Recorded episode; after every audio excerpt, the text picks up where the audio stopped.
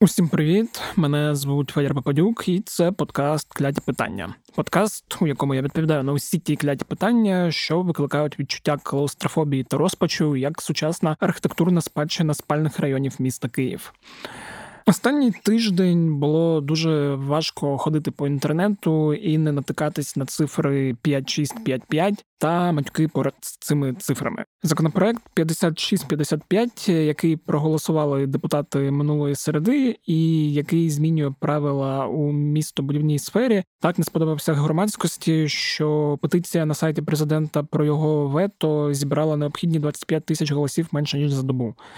Вся ця містобудівельна сфера не є дуже зрозумілою та простою, так щоб її за дві хвилини розібрати і зрозуміти, що там не так. Тому щоб якось пояснити, в чому проблема цього законопроекту, і розібратись у тому, що з ним не так, які небезпеки він створює, та як з ним працювали депутати. Я поговорив одразу з кількома людьми. Головна редакторка руху чесно Ірина Федорів розповість про те, навіщо нам взагалі потрібна містобудівна реформа, чому це погано, коли депутати чують тільки забудовників і не чують інші сторони та інших гравців цього ринку, і чому ще гірше, коли забудовників взагалі ніхто не контролює. Юристка руху чесно Вікторія Олійник коротко розповість про головні проблеми цього законопроекту. А депутат від Слуги народу Дмитро Гурін, який голосував проти прийняття законопроекту 5655, розповість про те, як за нього збирали голоси та як велась робота у комітеті. Спойлер майже ніяк не велась. Почнемо ми з пані Ірини з руху чесно. Тож давайте слухати. Вітаю, добрий день.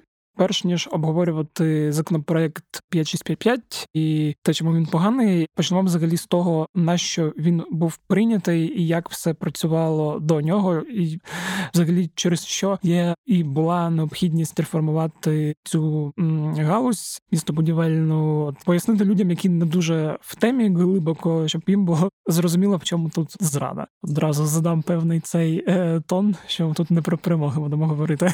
Так, ну дивіться, у нас було нелегке життя до того, як прийняли цей законопроєкт. Всі розуміють, що у нас в новинах завжди в топ-темах були гарячі скандали про нелегальні забудови там в Прирпінні. Люди билися з тітушками, активістам палили машини. Ми воювали за збереження архітектурної спадщини. Тобто, це все було. І ми розуміли, що ця галузь дуже корумпована, бо синонім до слова земля це дуже дорого. Угу. І земля для того, щоб всі розуміли, це обмежений ресурс. Тобто, коли в державі крадуть гроші, то гроші в бюджеті з'являться з нового року, бо ми туди знову наповнимо бюджет, ми покладемо податки і кожен місяць будемо поповнювати. Це відновлювальні ресурси. А коли ми говоримо про землю, то це не відновлювальний ресурс. Якщо збудуєте тут висотку, то садок вже на цьому місці не з'явиться. Ну так само не з'явиться якась інфраструктурна річ, яка потрібна громаді. Тому за землю завжди йде битва. І там, де, наприклад, планували там 10 поверхів, може вирости 35, ну тому що це більша монетизація. І звичайно, що треба якісь розумні правила гри. Вибудувати в цьому секторі, бо людям треба десь жити, людям треба кудись водити своїх дітей в садок в школу. Вони мають мати якісь творчий простір для розвитку дітей, ну тому що це нормальний здоровий урбанізм. І тому містобудівна реформа потрібна. Просто слово реформа має дуже позитивну конотацію. Але те, що нам дали, це не реформа. Ми, коли звернулися з заявою відтермінувати розгляд законопроєкту mm-hmm. і попросили розглянути ті звернення, які надійшли до профільного комітету, то це звернення підписали вперше представники громадських організацій, засоби масової інформації, представники політичних партій. І так само підписала Асоціація міст України, тобто це представники органів місцевого самоврядування. Вперше чотири сектори виступили проти. Про що це говорить? Це говорить про те, що інтереси не враховані низки секторів. А хто не підписався? А не підписались забудовники. Про що це говорить? Це говорить про те, що інтереси забудовників цей законопроєкт враховує. І це говорить про те, що комітет, який працює в Верховній Раді, він попрацював тільки з одним стейкхолдером і зробив такий закон, який буде влаштовувати тільки їх. Це ж ще в першому читанні було зрозуміло, наскільки я пам'ятаю, що закон, так би мовити, проблемний. Що відбувалося от цей період між першим та другим читанням? Ну окрім того, що почалась повномасштабна війна, і в певний час було трошки не до цього. І коли стало до цього, я пам'ятаю, там в новинах почали з'являтися інформація. Остання там типу обшуки в спілці архітекторів, здається, якщо правильно вимовив назву, там ще були певні речі. От як взагалі йшла, ну так би мовити, боротьба за те, щоб якось долучити більшу кількість стилхолдерів і врахувати всі інтереси. Ну, дивіться, на першому етапі, після першого читання, рух чесно ініціював заяву, і ми зібрали підписи різних громадських організацій. На той час це були громадські організації, mm-hmm. виключно, які заявили про те, що законопроєкт потребує суттєвого доопрацювання перед тим, як його готували до другого читання.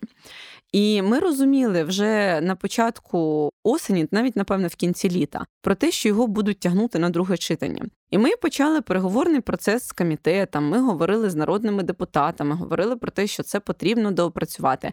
Аналізували першу версію, казали, де там проблеми, що потрібно фіксити. І тут ми зрозуміли, що законопроєкт має з'явитися на порядку денному підкомітету і комітету, а тексту на сайті Верховної Ради немає. Ну, то який текст ми будемо з вами, які нардепи, аналізувати? Це більше ніж 2000 сторінок.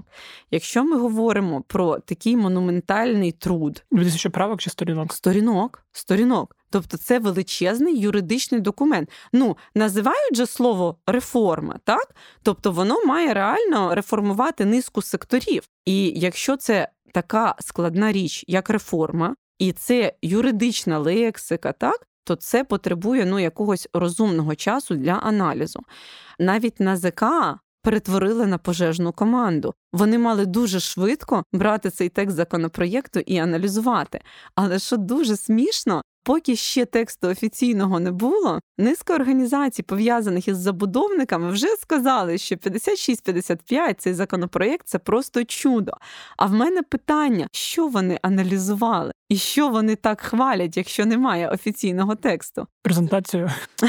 Ні. Ми звернулися до низки цих організацій, які нахвалювали цей проєкт, для того, щоб зрозуміти, а на підставі чого вони роблять висновки, і який документ вони отримали.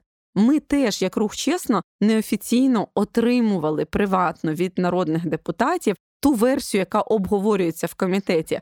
Ну бо треба бути готовим до того, що можуть подати на стіл і дуже швидко тягнути. І ми зрозуміли, що навіть ми і вони мали різні документи навіть під однією назвою. Просто прогнали кількість слів і зрозуміли, що в них на 23 слова менше, ніж у нас. Ну тобто, це значить, що 23 рази можна порушити, наприклад, конституцію, бо 23 слова в законі вони мають дуже велику вагу. Ми розуміємо, що реально люди отримували різні тексти. Коли ти не маєш офіційного тексту, то ти не можеш взагалі проводити реальний ґрунтовний аналіз, бо кожен раз цей текст можуть замінити, і тобі знову доведеться 2000 сторінок вивчати. Ну це реально абсурд. І коли ці 2000 сторінок з'явились, НАЗК дало свої зауваження, і розгляд відтермінували на два тижні. Ми встигли до засідання комітету направити від руху чесно свій лист. Але його на комітеті не розглянули. Більше того, ми чекали підключення на Zoom call коли було засідання в режимі онлайн, і нас навіть не запустили. Тобто ті люди, які говорять, що вони роблять реформу, і там крута діджиталізація, цифровізація, і все має бути чудово, вони не знають, де натискати кнопочку щоб впустити громадську організацію на онлайн засідання, або знають, але не хочуть цього робити. Ну тут є два варіанти, бо комітет вже відбувся, засідання відбулось. І це говорить про що? Ну що думка інших стейкхолдерів, ну крім тих забудовників, які нахвалювали, вона нікого не цікавить. А що це були за організації? Ну, ми бачили зв'язок з Добкіним. Ну реально, це от афери, які були пов'язані з землею, це ті от люди, які на Харківщині були пов'язані з цими аферами, які там вимірювались мільйонами, і вони дають схвальні відгуки про цю реформу. І ми бачимо, що Що реформу тягнуть потайки, її в нормальний спосіб з секторами не обговорюють, і ми бачимо, хто її підтримує. І сайт Слуги народу використали просто як інструмент. Тобто, всі ці вау, вау, вау, який законопроєкт крутий, всі ці новинки розміщувались на сайті партії Слуга народу. Тобто партійний сайт став по суті інструментом для поширення цієї інформації. А що це єдині листи, які комітет отримував? Ну, наприклад, рух чесно теж відправив лист, але ви не знайдете на сайті Слуги народу новину про критику в бік законопроєкту. Ну і це теж багато про що говорить. Якщо говорити про забудовників, щоб ну якось їх розабстрактнити, не знаю, як правильно сказати, чи є там взагалі якийсь ну баланс, щоб говорити про когось конкретного, ключові дієві особи, які там більше зацікавлені в цьому, там більше мають потужностей, щоб побудувати там, не знаю, в центрі Києва Титанік, як на Позняках, такий великий, щоб там все перекрити і багато-багато квартир. Типу, ну хто там ключові гравці? От ви там сказали, назвали Добкіна і певні там афери на Харківщині, які були. А хто ще? Дивіться, тут напевне ті організації, ну от які підписали там по Добкіну і так далі. Ну це просто такі дешеві маленькі інструменти. Це не головні бенефіціари законопроєкту. Просто треба було якась хвиля листів підтримки. Ну вони оте, от все сміттячко позбирали, які могли зібрати. Ну і понадавали від них листи. Ну суттєвої експертизи або діяльності цих організацій в законотворенні або десь ну ми не спостерігали. А зараз під час воєнного стану ринок нерухомості він трохи стагнує і він 100% буде перерозподілятись. Але не будемо називати, можливо, фірми і прізвища, але хто реально може стати головним бенефіціаром? Це забудовники з великим капіталом, тому що законотворці йдуть до приватного контролю. Грубо кажучи, якщо зараз держава може зупинити незаконне будівництво, то якщо цю реформу в лапках підпише президент, у нас зникнуть вплив держави взагалі на ситуацію. От якщо в нас з вами під вікнами буде якийсь там ну незаконний самобут, от вони його будуть будувати. Ми з вами будемо протестувати, підемо в суд, скасуємо реально ті документи, реально в судовому порядку скасуємо, нам вдасться. То механізму, як зупинити те, що відбувається, просто немає. Зникає взагалі інструментальна база на це впливати. Що вони зробили? Вони вводять приватний контроль. Що таке приватний контроль? Ну, от уявіть, що ви і я, ми двоє великих забудовників, у нас купа грошей. Ми з вами вирішили створити фірму, записали її там на вашу коханку і на мого водія. Все, прямих зв'язків нема, це не ваша дружина і не мій чоловік. Вони зробили цю фірму, яка займається приватним контролем. І вони прийдуть нас з вами контролювати. Ну, треба говорити, який це буде приватний контроль. Ну тобто, кожен українець розуміє, що приватний контроль це синонім до свій до свого по своє. Ну, все, це так виглядає. І те, що вони говорять, що вони прописали, що якщо буде конфлікт інтересів, там то не можуть вони здійснювати цей приватний контроль. Ну, друзі, не нам розповідати, як можна уникнути конфлікту інтересів. Тобто, по суті, реальних інструментів вплинути і заблокувати щось незаконне немає. Але найбільш кричуща річ, ну ви уявляєте, що коли голосується на комітеті проєкт, а Міністерство культури виходить з новиною і проводить захід про те, що у нас в небезпеці архітектурні пам'ятки, культурна спадщина. Ну це говорить про те, що навіть з таким стейкхолдером, як Мінкульт, комітет не працював. Ну тобто настільки знецінили будь-кого, окрім забудовників, що навіть мінкульт, де керівник призначається Верховною Радою України, не витримав і дав свою позицію. Звучить не дуже до уваги слухачів і моєї дівчини. В мене нема коханки. Це була образна історія, якщо що, щоб не було потім питань додаткових. А в мене немає водія. Виправдались так, рухаємося далі. Хотів ще запитати, що може відбуватися взагалі далі з цією історією. Тобто зараз петиція, яку тут яка історія? Да. Петицію ініціював громадянин, ага. і реально він її ініціював. До того як парламент прийняв, uh-huh. тобто петиція навіть з формулюванням виписана: якщо парламент прийме, uh-huh. то ми просимо ватувати. Просто оскільки ми до останнього сподівалися, що зіб'ємо голоси. А хто читав, то 228 голосів було. Тобто мінус три голоси, і це питання би не пройшло. І дуже важливо, аби слухачі розуміли, чиї це голоси. Да, це голос Нестора Шуфрича, який у нас в реєстрі державних зрадників України. Це голос Олександра Сталіноленовича Качного. І щоб ви розуміли, це так само фігурант реєстру держрадників руху чесна. Тобто, ми бачимо, що в спайці з представниками проросійської партії ОПЗЖ, яка нині заборонена, і протягнули цю реформу, як і низку інших питань. І ОПЗЖ в парламенті тримають просто для того, щоб доганяти голоси по тих питаннях, коли ціннісно це не близьке іншим фракціям, да. і вони не можуть домовитись. Все якось ну. мені про це Роман Кравець розповідав там ще влітку, здається, таку історію. Це факти, це угу. дані. Проти даних не підеш.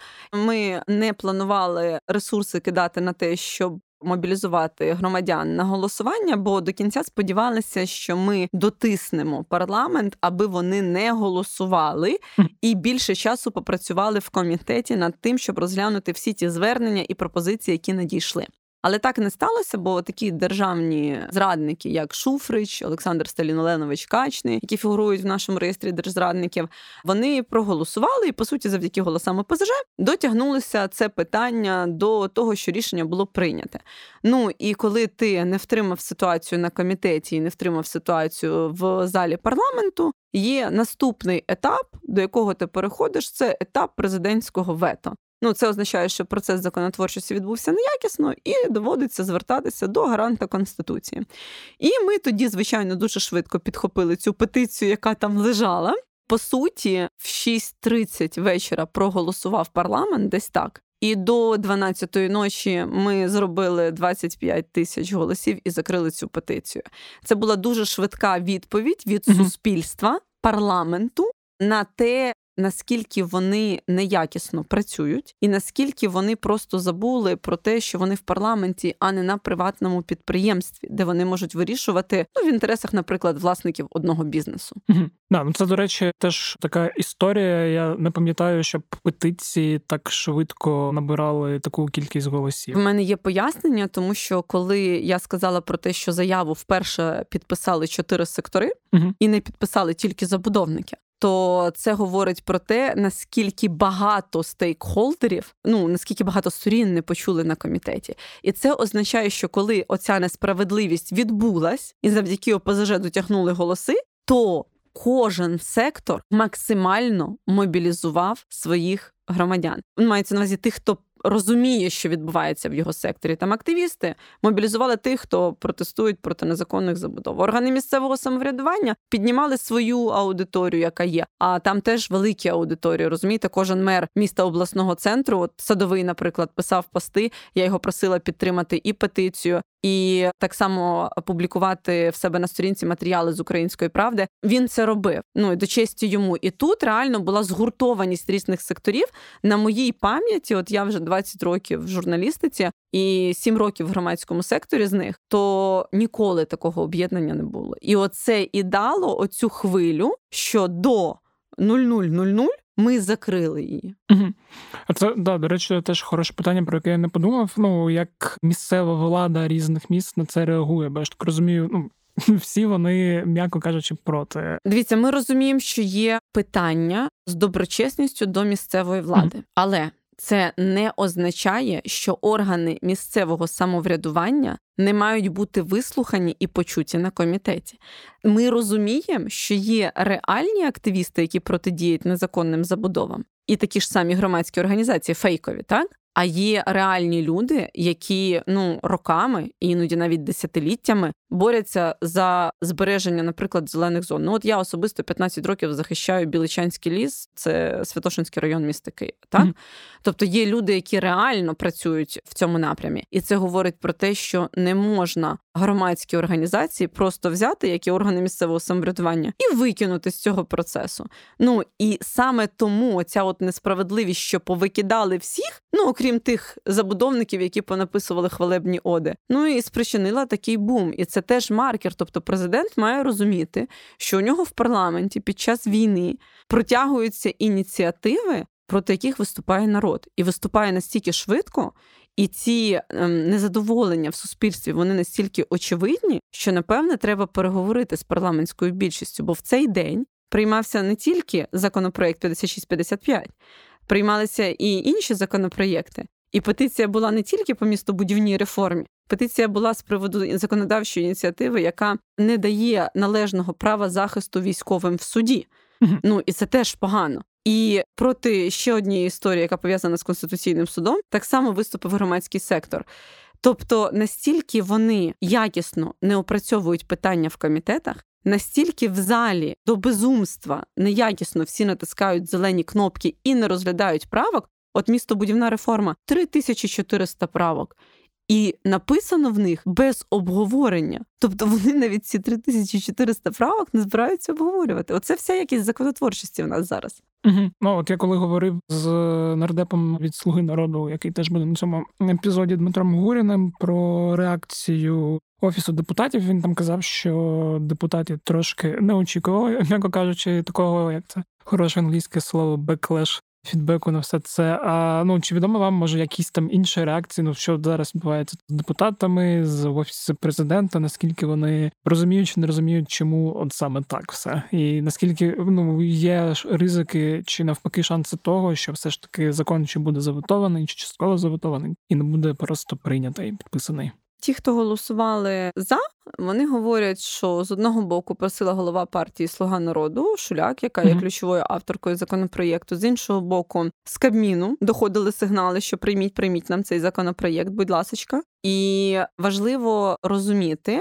Що зараз ті, хто голосували за, кажуть, не хвилюйтесь, ми зробимо правки, ми виправимо цей законопроєкт. А мене така історія не влаштовує з двох причин: перша, які б ми правки не напрацювали, вони мають пройти зал і взяти 226. Угу. Одне діло, коли ти приймаєш реформу, даєш її в зал, і ти знаєш, що ти будеш мати 226, бо це реформа. А інша справа, коли ті ж ОПЗЖники і слуги народу, які могли голосувати недоброчесно, просто візьмуть і завалять правки. І тоді той скаже нам комітет: ну ми старались, ми оце намагалися зробити, але ж зал, працюйте з залом, і у нас вийде так, що їхні норми вступили в дію. А ми далі роками якісь там правки допилюємо і правимо. Ну тобто, це нечесна гра. І чому ми не можемо прийти до цієї нечесної гри, коли правочки нам внесуть потім? Ну тому що це буде сигнал для парламенту, що будь-які рішення можна отак проламати, не буде реакції суспільства, не буде петиції, і потім вони зможуть і далі такою політичною культурою протягувати свої рішення. Mm-hmm. І тут що важливо, я тепер переконую всіх народних депутатів, хто голосував за. І президента Зеленського, якщо він не ветує, Будь-яка забудова, друзі, будьте готові виїхати. Якщо буде архітектурна спадщина під загрозою, або десь буде будуватись висотка, і люди підуть стінка на стінку, а в країні повно зброї, і ви маєте розуміти, які ви конфлікти закладаєте, шановні законотворці, то хочу бачити, як на цю забудову приїдуть ті, хто голосував за, і будуть пояснювати тітушкам, поліції, мітингувальникам, що вони мали на увазі і коли в них з'являться правки. Бо голосують вони зараз, вступить воно в силу, наприклад, там через півроку. Ну а проблеми ми будемо мати одразу, як воно вступить в силу. А вони там скажуть: у нас війна, не на часі. Ми зараз військові там справи розглядаємо. А до вашого містобуду повернемось потім після перемоги. Ну ми не згодні жити в такій країні, де парламент забуває, що він парламент. Тоді треба просто залишити одну людину, яка буде приймати дзвінки дзвінки або з Кабміну, або з банкової. Ну і буде казати, все закон прийнятий. Нам не треба тоді от ці 400 з гаком народних депутатів, тому що в нас парламентаризм вже на жаль скочується до того, що Подзвонили з банкової, голосуємо. Попросили там, голосуємо. Ні, мої друзі. Ми вас найняли на роботу, щоб ви якісно працювали в підкомітетах, комітетах, щоб ви вийшли з нормальною ініціативою. А коли ми розуміємо, що після одного парламентського дня ми маємо потенційно мінімально три законопроєкти, які мають іти на вето президенту, ну це говорить про якість роботи парламенту. Ух, Буду сподіватися на те, що історія якось ще добре закінчиться. Дякую, що пояснили. Дуже вам дякую, що запросили. Важливо, щоб ваша аудиторія почула, що їх чекає. Дякую. Так, тут ми розібрались, робимо глибокий вдох, повільний видих. Трошки заспокоїмось, якщо сильно накрутились, бо тепер вас чекає пояснення від юристки чесно Вікторії Олійник про те, як написаний цей законопроект і які положення там, скажімо так, не дуже ок. Слухаємо.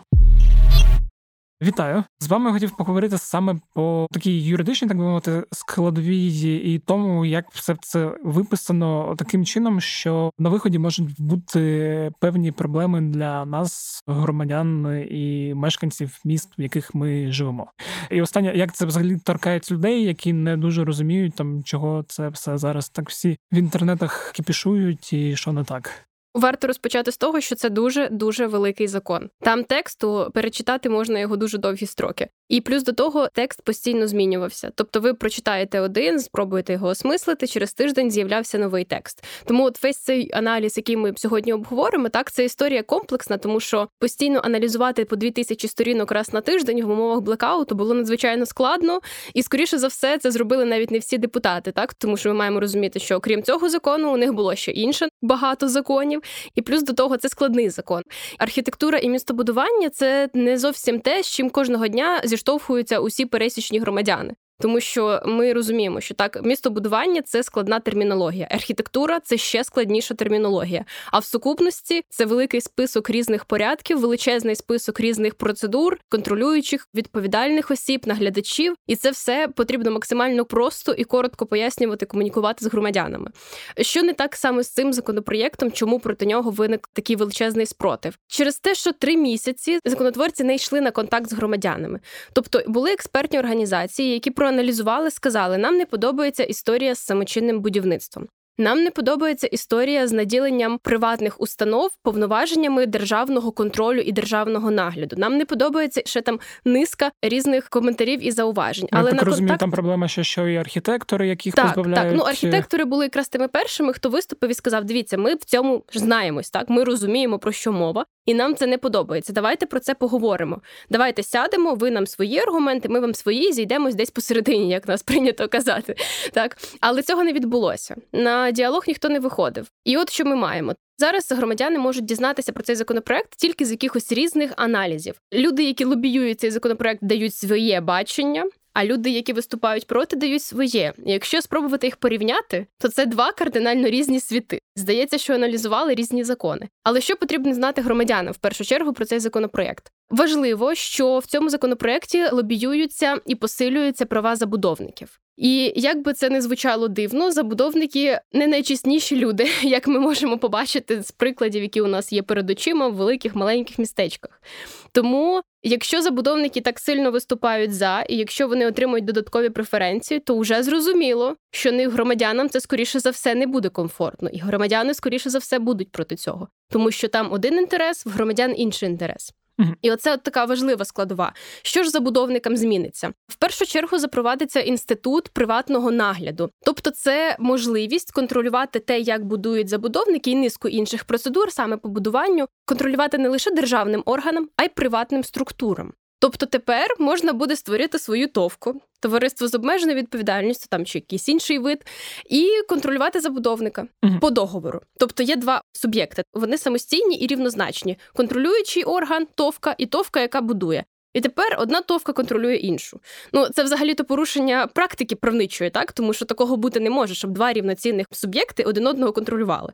Але це прописали в законопроекті, і воно є. І ми маємо розуміти, що ці приватні нагляди не можуть бути повністю не корумпованими. Бо за цим немає контролю, за цим дуже мало відповідальності. І виходить, що тепер забудовник може наняти, створити навіть не те, що наняти, створити собі свою товку і в тій товці контролювати сам себе. Тому ця історія вона має ну величезний спектр ризиків. Ми зараз не можемо сказати, як воно буде працювати, якщо на це не накладуть вето на цей mm-hmm. законопроект. Але ризики там колосальні. Навіть до того доходять, що забудовників ніхто не контролюватиме. Абсолютно, вони будуть робити все, що захочуть.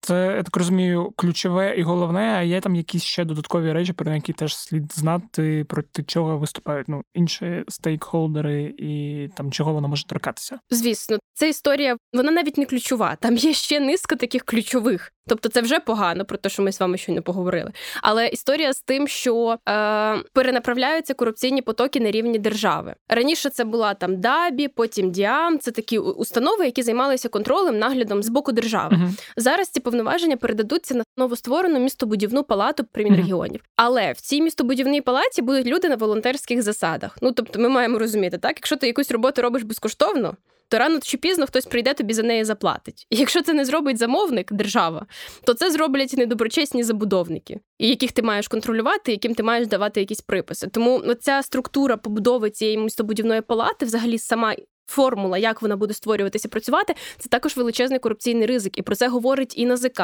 про це говорить головне юридичне управління Верховної Ради. Про це навіть наголошують самі депутати, які висловлювались проти. І виходить знову ж історія, що в забудовників багато варіантів, як можна підкупити, як можна схилити на свою сторону контроль і нагляд. Угу. І там ще здається історія з архітекторами, наскільки я знаю, і що ще на які важливі речі звернути увагу. Самочинна забудова питання архітектурної спадщини обов'язково, тому що ми говоримо про Україну під час війни, фактичної, коли відбуваються постійні руйнування. І є вже не одна історія, коли там потрапила ракета в будинок, ви знаєте, да, біля вокзальної, і його mm-hmm. хочуть знести. А чому? Тому що на тому місці можна построїти щось побільше, щось подорожче, щось покраще. І ця історія може бути поширена на всю Україну, тому що в законопроекті є така норма про те, що забудовник, який хоче щось будувати на історичній території, там де є архітектурні е, спадщина якась, він має подати заявку в окремий орган, який надає на це погодження. І в законопроекті прописується правило мовчазної згоди. Тобто, якщо там за 10-14 днів цей орган не встигне дійти до вашої заявки, не встигне її розглянути, не буде світла зв'язку, розуміємо, так зараз обставини ну максимально непередбачувані, то це вважається мовчазною згодою. Угу. Тобто орган не розгляне взагалі ваше питання, але ви зможете собі там побудувати будь-що. І за умови, коли ми говоримо про невідновлювальний ресурс, про архітектуру, про спадщину, про культуру України, це дуже дуже кричущий ризик. І його прописали, і його залишили. Хоча в нього постійно показували пальцем в це в тексті і казали: приберіть, це неправильно, це ви не зупините, ви це не повернете. Але це залишили. І проти цього дуже активно виступало Міністерство культури. Вони навіть в переддень голосування зібрались на прес-конференцію і сказали, що ви робите, зупиніться. Ми не хочемо втрачати те, що у нас і так відбирають, але це проголосували. Тому ця історія вона дуже критична для нас, для того, яка у нас буде самоідентифікація, і як ми будемо цінувати те, що нас оточує. Угу. Да, Тут згадується цей Віктор Федорович і його знаменита «Остановітесь». Так, так. Окей, тоді дякую, що пояснили по цих саме пунктах, щоб ну люди розуміли, що це взагалі як їх буде торкатися, і мені здається, це дуже важливо ну, в нинішніх умовах, коли особливо доходить до таких складних речей, як містобудування. Власне, цю частину ми не дуже затягували, щоб коротко пояснити і пройтись по головних пунктах, і рухаємось далі. А як же таке було проголосовано? Спитаєте ви зараз? Нам розповість депутат Слуги народу Дмитро Гурін. З ним ми говорили по зуму. Якість звуку трошки гірша ніж була до цього, але жити можна, і з його відповіді можна зрозуміти, хто збирав голоси, як пішло обговорення цього законопроекту. Він ще раз проговорить ті чи інші положення, які звучали у пані Вікторії, але трошки іншими словами і трошки іншим кутом. Бо тут, якщо кілька разів почути одну і ту інформацію, це думаю не мінус, а плюс. Тому слухаємо уважно, щоб все зрозуміти. Пане Дмитро, вітаю. Добрий Е, Ну, власне, кілька днів тому, там коли ми зараз записуємо подкаст, за кілька днів до цього у раді голосували законопроект 5655, який вже назвали скандальним, і який зараз бере всі рекорди на сайті петиції президента по кількості голосів, які вимагають накласти на нього вето. Можете трошки взагалі розказати історію цього законопроекту, з чого все почалося, як взагалі його винесли на голосування? Бо я там пам'ятаю, що спочатку ж реформа містобудування це була там прерогатива Шмигаля, потім все це винесли через Кабмін і почали напрацьовувати законодавчу базу, і власне вийшло те, що вийшло. Ну воно з'явилось з того, що дійсно реформа то потрібна. Воно ж працює все по застарілих абсолютно процедурах. Воно не є ефективним і скаржаться всі учасники ринка. Але потрібна ж реальна реформа, а не якась профанація. Те, що прийняли, це абсолютно профанація. Це переділ ринка під одного гравця, під забудовників, абсолютно які стають всесильними. І у нас такий наратив, що нам потрібно відновлювати країну. Але вибачте, ну ми бачимо, як у нас забудовники останні 30 років, що вони натворили. Та якщо ми відновимо країну, у нас вся країна буде як пізняки для слухачів, які не знають, це абсолютно жахливий район, де 30-метрові просто будинки стіни, в яких каморки, якісь замість квартир. І ну я думаю, що таке відновлення країни нам точно не потрібно. Да? Переможці так не будують, як зараз говорять, переможці так не відновлюють. І тому от ми зараз в такій дуже поганій ситуації, коли замість реформи ми отримали просто якусь лобійську пісульку, яка забирає права у всіх і дає абсолютно необмежені повноваження безконтрольним забудовникам.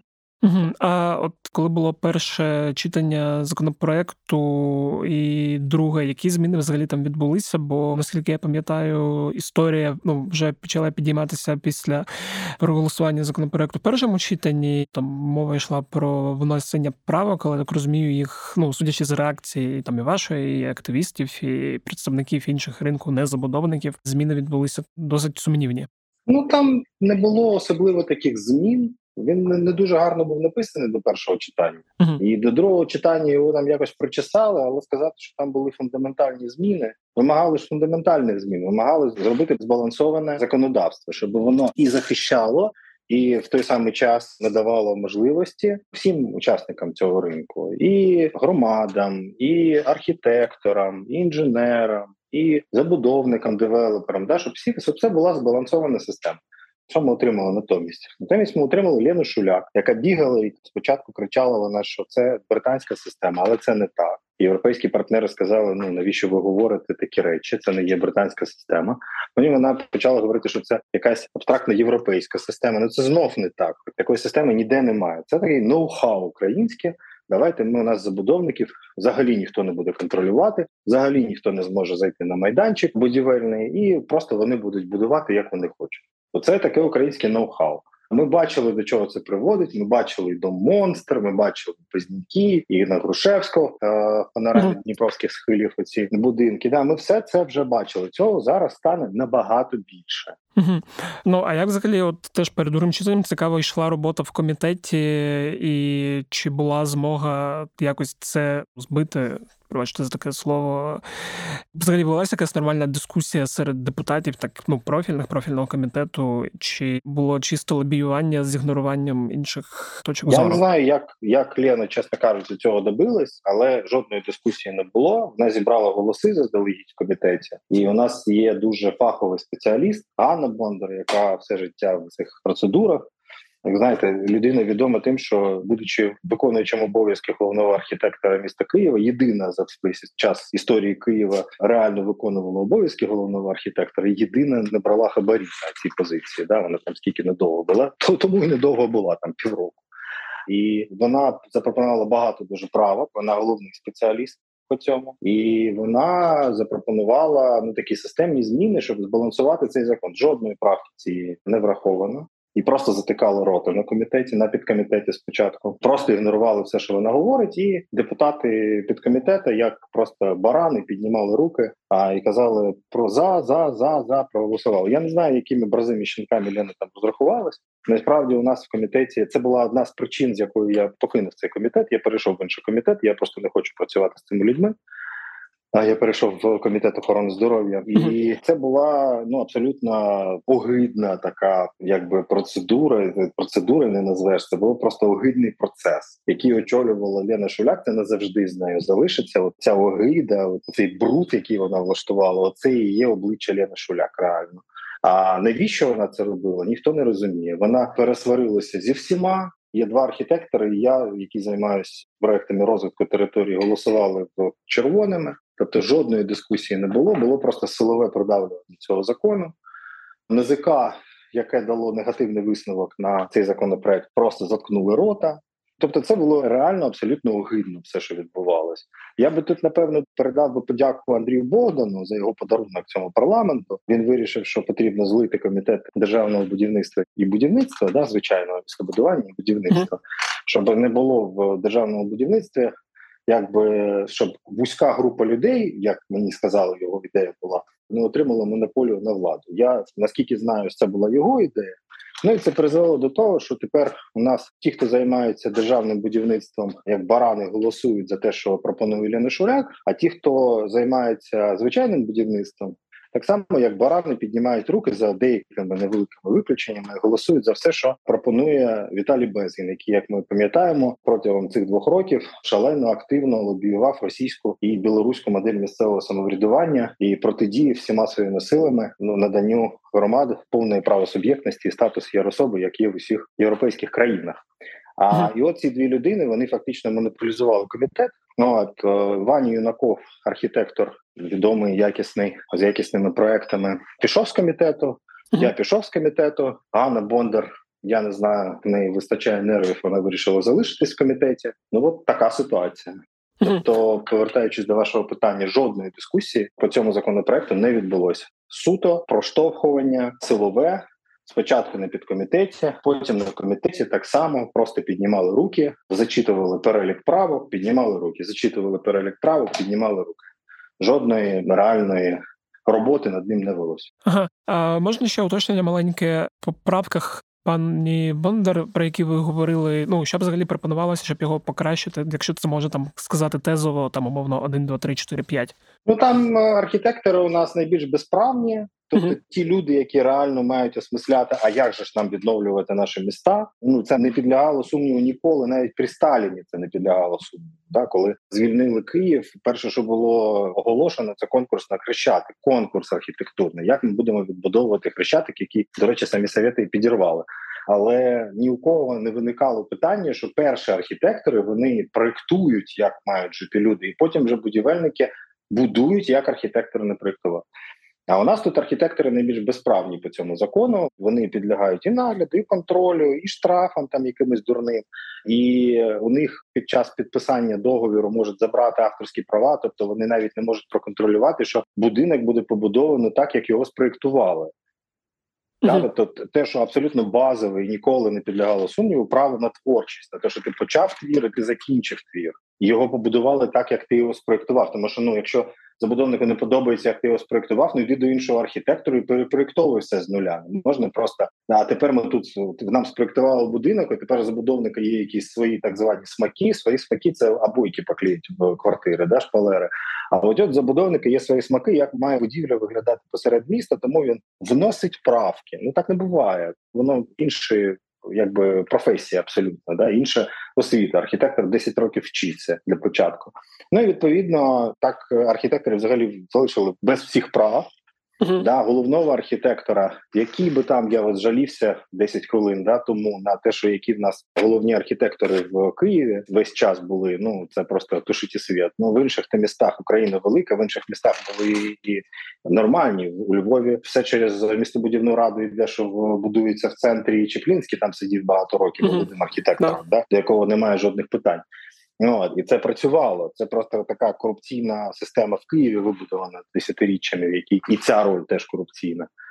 Містер Подпіс, як його називають зараз, і відповідно головного архітектора повністю викинули зі всіх процедур. Хоча він по закону має право погоджувати те, що будується в історичному ареалі, да, в історичних центрах міст.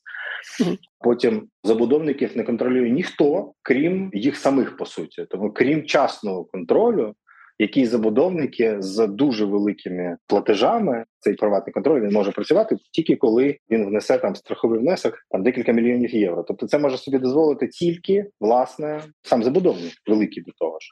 Тобто це зачистка ринка від маленьких забудовників, які не зможуть зробити собі власний контроль, і вони стануть ці підконтрольними. Це ну взагалі така система, коли забудовника не контролює ніхто, крім нього самого. Це без коментарів. Просто це зрозуміло, да, до чого призведе. По цьому правки були. Були правки також по громадам, по правам громад, щоб громади могли впливати на те, що там забудовники будують. Да?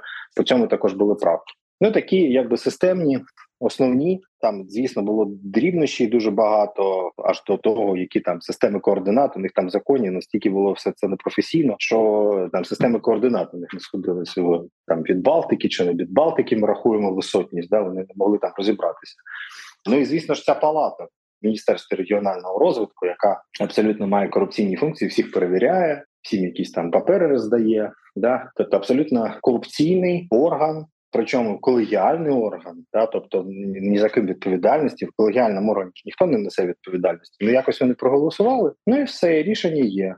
Тобто, хто захопив там більшість, хто контролює там більшість, а це буде профільний заступник міністра, то ти контролює весь ринок.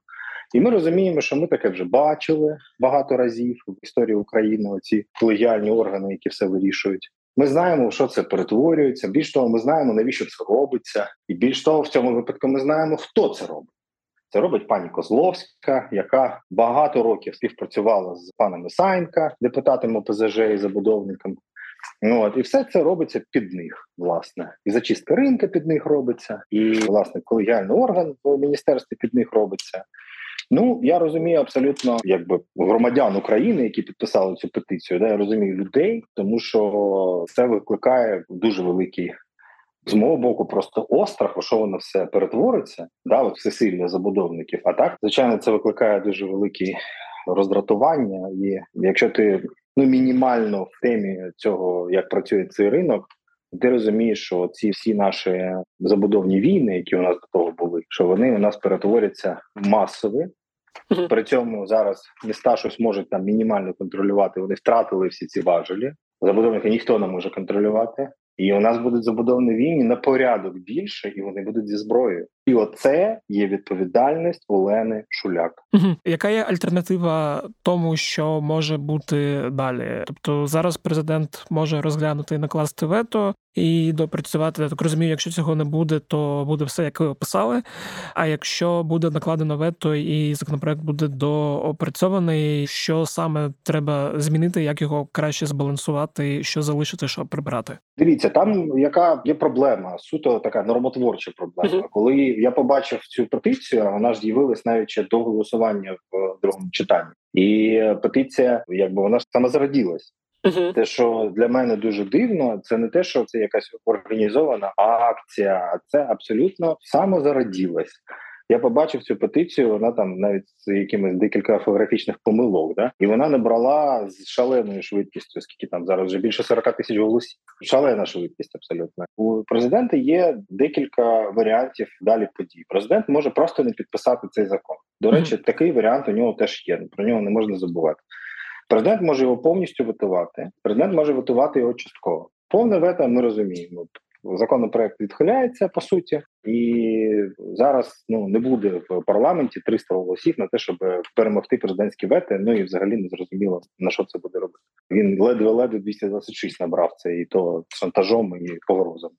Що таке часткове вето? Часткове вето це коли президент каже: оцей пункт, оцей пункт, і оцей пункт я ветую. І тоді парламент за кожен цей пункт голосує. Ну, президент може вітувати там 5 пунктів, 7 пунктів.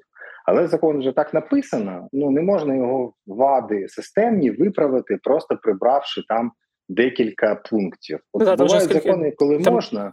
Там 2000 правок, 300 сторінок, да, наскільки я пам'ятаю, і да, все бувають це... закони, які можна. Там якась одна принципова річ, суспільство обурено. Президент каже: Окей, суспільство праве, робимо вето. Воно заходить в парламент, парламент голосує, і закон приймається з цією зміною. Да? Тобто, президент, який останній стопка. А цей закон його так виписано, ну просто суто технічно. Ну там, наприклад, права якісь архітекторів вони розмазані по всьому закону. Да, те, що архітектори по суті там залишені без всього, без і ну, і, і головний об'єкт нагляду і контролю. Ну тобто, те, що якась особиста, я не знаю, можливо, там якийсь архітектор образу Лену шуляк колись. Я не знаю, що там таке. Да?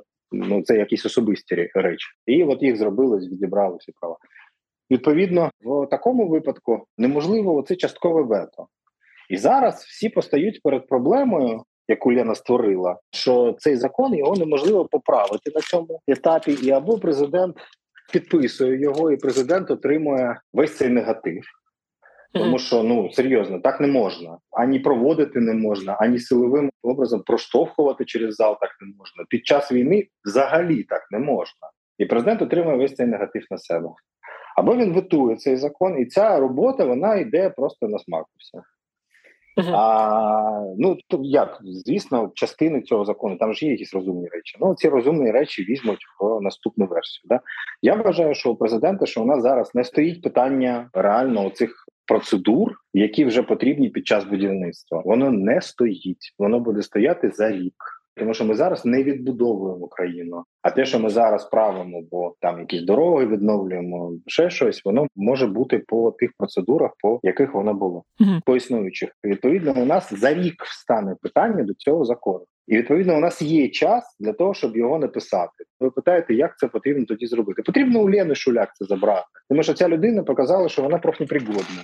Що вона не може знайти консенсуси, що вона не може порозумітися з ринком, вона може тільки лобіювати інтереси забудовників, те, що вона робить весь час. Забрати у нас є Кубрахов, у нас є новий віце-прем'єр. Я думаю, що власне по відновленню, я думаю, що він абсолютно здатний нормально знайти якийсь консенсус із ринком, із цехом архітекторів, ну і з іншими з експертизою, зі всіма представниками всіх значить, агентів, які приймають участь в забудові з громадами, зі всіма. Ну, от і все. Я ж так ще розумію, ну цей законопроект, який прийняли, це ж ну фактично там про внесення правок в інші законопроекти. Це, це не щось, що створене з нуля, а це про там внесення правок в ті, в ті, в ті, в ті, в ті е, нормативно-правові акти. А чи ну взагалі можливо щось от з нуля написати просто нормальне? Ну звісно, можна написати містобудівний кодекс. і Всі живуть у всіх країнах, живуть по містобудівним кодексам чи будівельний кодекс він називається як в Німеччині. Повністю всі процедури від початку до кінця воно все це охоплює. І від планування території і до здачі об'єктів в експлуатацію воно повністю охоплює весь процес. Тому, звісно, може бути системна робота. Звісно, може бути це зроблено. Цього вимагають, до речі, і активісти, і антикорупційники, і архітектурний цех. Всі вимагають, давайте зробимо нормальний системний документ, а не лобійські 200 сторінок імені Лени Шуляк. Угу. Останнє запитання. А от це було в середу. Зараз у нас п'ятниця. Чи за ці два дні після бурхливої реакції, яка відбулася після голосування? Ну, взагалі, є якісь там серед депутатів, може там відома реакція з офісу президента, там публічна, не публічна на це все. Як може воно розвиватись далі? Як вам здається, як воно буде розвиватися далі?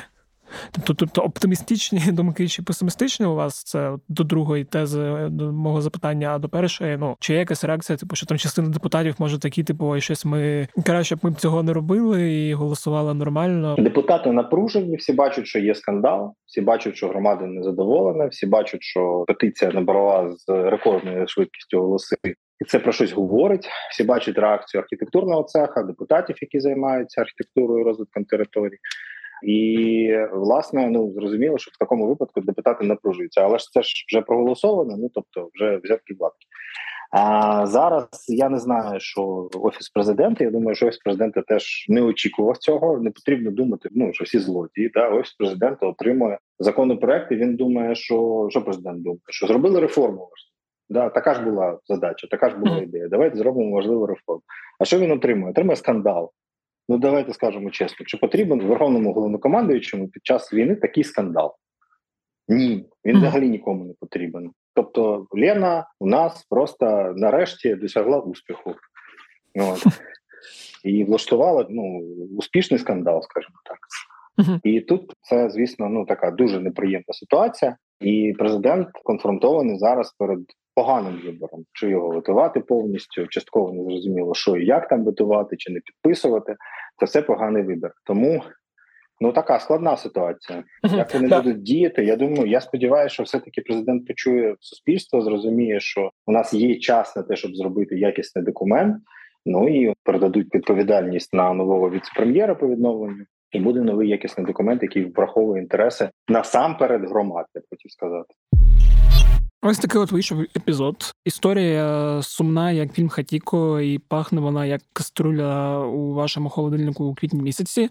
Але я сподіваюся, що президент та його офіс почує громадян і накладе вето або ну зробить щось, щоб воно не було прийнято. Якщо вам сподобався цей епізод, не забувайте його поширювати. Мені здається, що саме цей епізод більше ніж інші потребує поширення, бо тема містобудівельної галузі не всім зрозуміла, і не всі розуміють, що від того, які рішення приймаються, потім залежить те, по якому місту вони гуляють, і як багато у вашому місті буде збережених історичних будинків, і як багато різних багатоповерхівок та бізнес-центрів буде замість цих історичних історичних будинків. Тому поширюйте його обов'язково серед своїх друзів, знайомих, не знаю, батьків, родичів, і хай вони знають, що за фігня відбувається.